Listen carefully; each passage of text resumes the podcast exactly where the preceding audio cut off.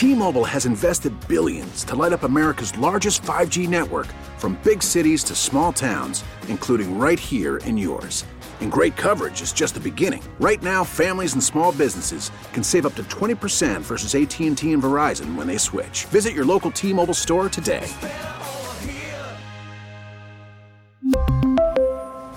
Plan savings with 3 lines of T-Mobile Essentials versus comparable available plans. Plan features and taxes and fees may vary. Listen to every MLB game live. In the deep left center field, it is high, it is far, it is God. Stream minor league affiliates. The Midwest League home run leader. And watch the best baseball highlights and look-ins on MLB Big Inning. MLB At Bat is your all-in-one live baseball subscription for only $3.99 per month. Deep left field, it's gonna go. Alvarez ties the game. Subscribe to At Bat within the MLB app today. Major League Baseball trademarks used with permission.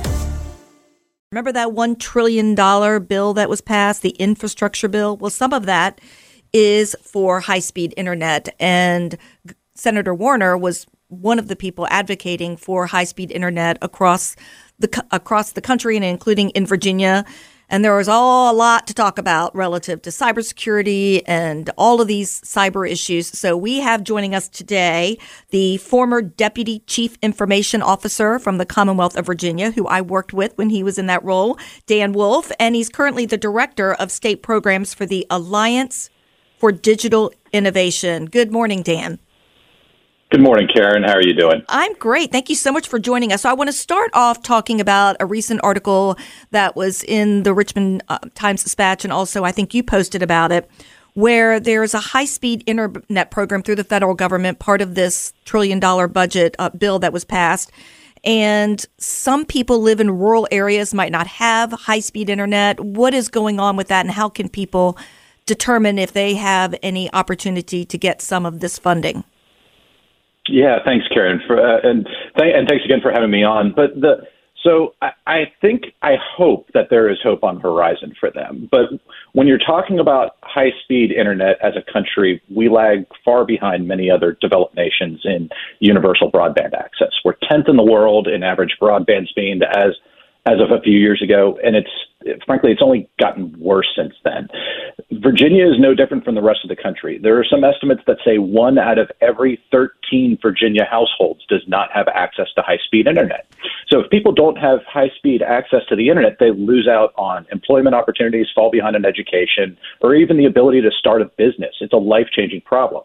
So the federal government's been trying to tackle this problem for uh, almost two decades now. Back in 2010, the Federal Communications Commission, the FCC, launched the National Broadband Plan with the purpose of ensuring universal access to high speed internet.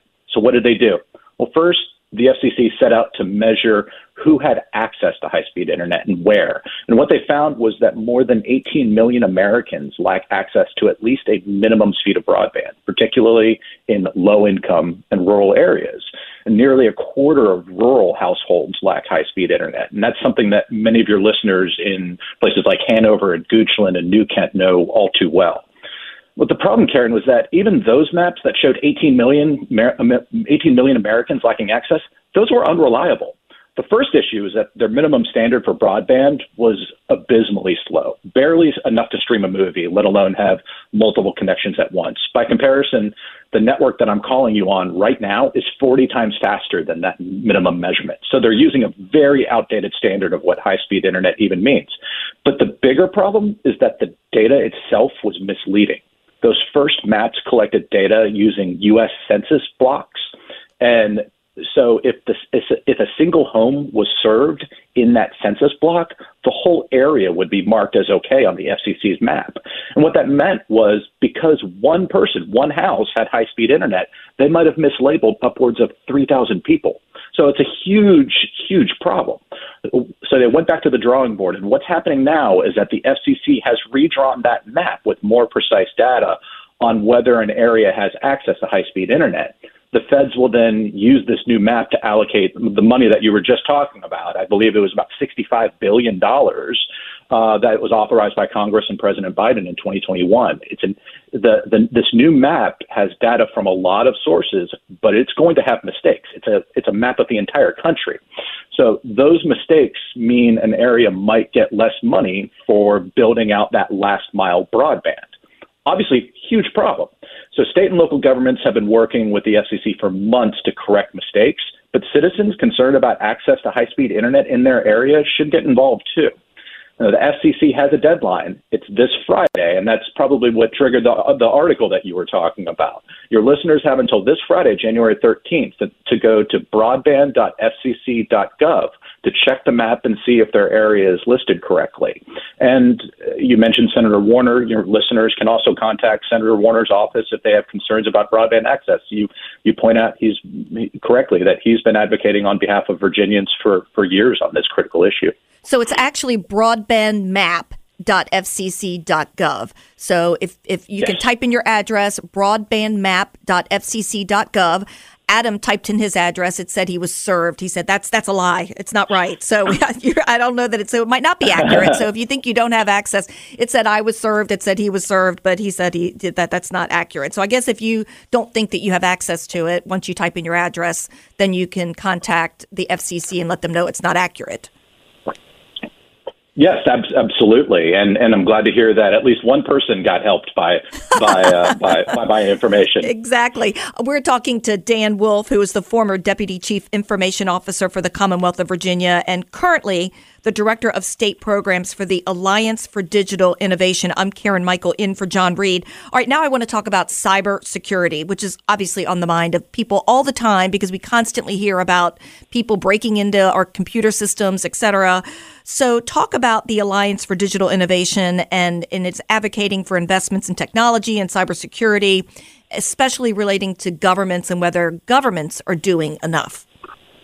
Yeah, well, at ADI, we're a, nonpartisan trade association that includes some of the most prominent technology companies in the world. And our mission is to accelerate change by driving government adoption of innovative technology, particularly in the areas of, of cloud computing and in cybersecurity. And, you know, the question is, is the government doing enough on that point to be able to keep us safe? Well, the good thing about being in cybersecurity right now, Karen, is that unlike some previous times, people are actually paying attention to us right now. It's definitely something that's on the forefront of a lot of people's minds. Um, the federal government has taken some important steps over the past few years to protect our nation's critical infrastructure from cyber attacks. There's been a lot of emphasis lately around creating a comprehensive cyber, cyber strategy for the country. Uh, CISA, the Cybersecurity and Infrastructure Security Agency, uh, at, on the, in the federal government is responsible for improving the government's cybersecurity protections against bad actors and for leading the coordination among state governments. They're working hard. They're, they've got a lot of good staff, good people working there that are working hard to identify gaps in how we protect ourselves. Congress has also put a lot of money into cybersecurity, especially in protecting critical infrastructure like water and energy supplies. But Karen, you do you remember the Colonial Pipeline I ransomware do. attack from 2021? That yeah. was just well, shocking, and I, it didn't get a lot of. I didn't think it got enough uh, enough discussion. The narrative around it was just. I thought it was one and done. Well, it, you know, it certainly hit a lot of the morning shows for the for the week or so of the disruption. But uh, what people don't really know, I think people think that the pipeline itself got shut down. No, it was just the billing system oh. of that oil company. Uh, just the billing system that caused short gas shortages and, and price, spike, price, price spikes around the country.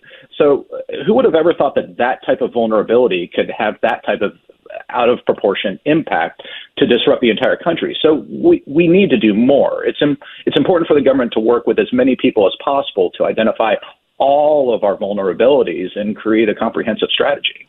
So, thinking about ransomware attacks, we hear about that all the time, uh, cyber attacks. Just for the average person out there, what advice do you give to the average person? I just got noticed literally on my phone that one of my credit cards was re- just today has been compromised. It seems like it's never ending. So, what advice do you give to listeners on just keeping their own information safe? Sure, and and that, that's absolutely on the forefront of a lot of people's minds. I, I I know your listeners have heard have already heard important tips like not clicking on suspicious links, keeping their software up to date, turning on multi-factor authentication on important accounts, especially on their financial accounts and email. So I'm going to give them a slightly different tip, and it's one that I think, knowing you, I think you're going to like it. Stop oversharing on the internet. When you talk about yourself on social media or post pictures, you may think it's harmless. But if someone wants to steal people's identity online, the less they can learn about you, the better. From a picture, they may learn what kind of car you drive. They may be able to figure out your address or where you work. They can find out your kids' names, birthdays, or where they go to school. Stop doing that. Don't make the bad guys' jobs easier. You can also turn on your privacy settings on social media so that only your friends or followers can see your posts. Going viral is great, but unless you're trying to make money on the internet, being smart with your personal information is much more important than a tiny bit of fame. Well, that's such great advice. And, and it's so tricky because you'll get this message that says your Atlantic bank account has been compromised. Click here. And if you have an account with that bank, you might think, "Oh, I've been compromised," and so you click there. Whereas if you don't have an account, you realize it's it's spam, and and you get these things all the time because they're hoping that you know a hundred out of a thousand that they send actually have a bank account, and they're going to be dumb enough to click that link, and that's when they get into your systems. Is that right? Absolutely. And, and cyber criminals have created a literal billion dollar industry for themselves at this point where they, they, they're a consultant where they, they sell their hacking services to someone else, just like they're any other old co- contractor, like you're bringing them in to, to, to clean your offices or something like that. Ransomware as a service. It's, it's crazy. And it, it, it underscores the need for more cyber talent to be able to grow our workforce so that we can be able to scale up and, and, and defeat the bad guys on this and can keep them at bay. But folks, don't click on that link that Karen just described. Hover your mouse cursor over it and make sure that it, it's going to exactly where you think it's supposed to go. Exactly, and check the email address because usually it's some random email address. It isn't. It's like some random you know address that isn't even from like Atlantic Bank. Dan Wolf, who is the former deputy chief information officer for the Commonwealth of Virginia, currently the director of state programs for the Alliance for Digital Innovation. Dan, thank you so much for joining us this morning. Thank you, Karen. T-Mobile has invested billions to light up America's largest 5G network, from big cities to small towns, including right here in yours. And great coverage is just the beginning. Right now, families and small businesses can save up to 20% versus AT&T and Verizon when they switch. Visit your local T-Mobile store today.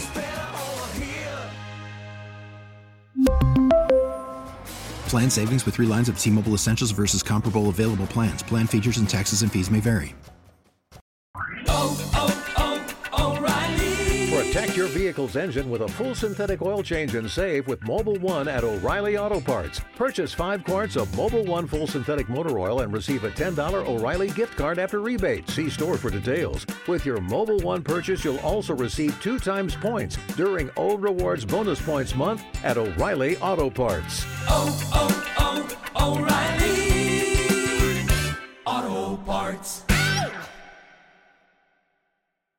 We get it. Attention spans just aren't what they used to be heads in social media and eyes on Netflix. But what do people do with their ears?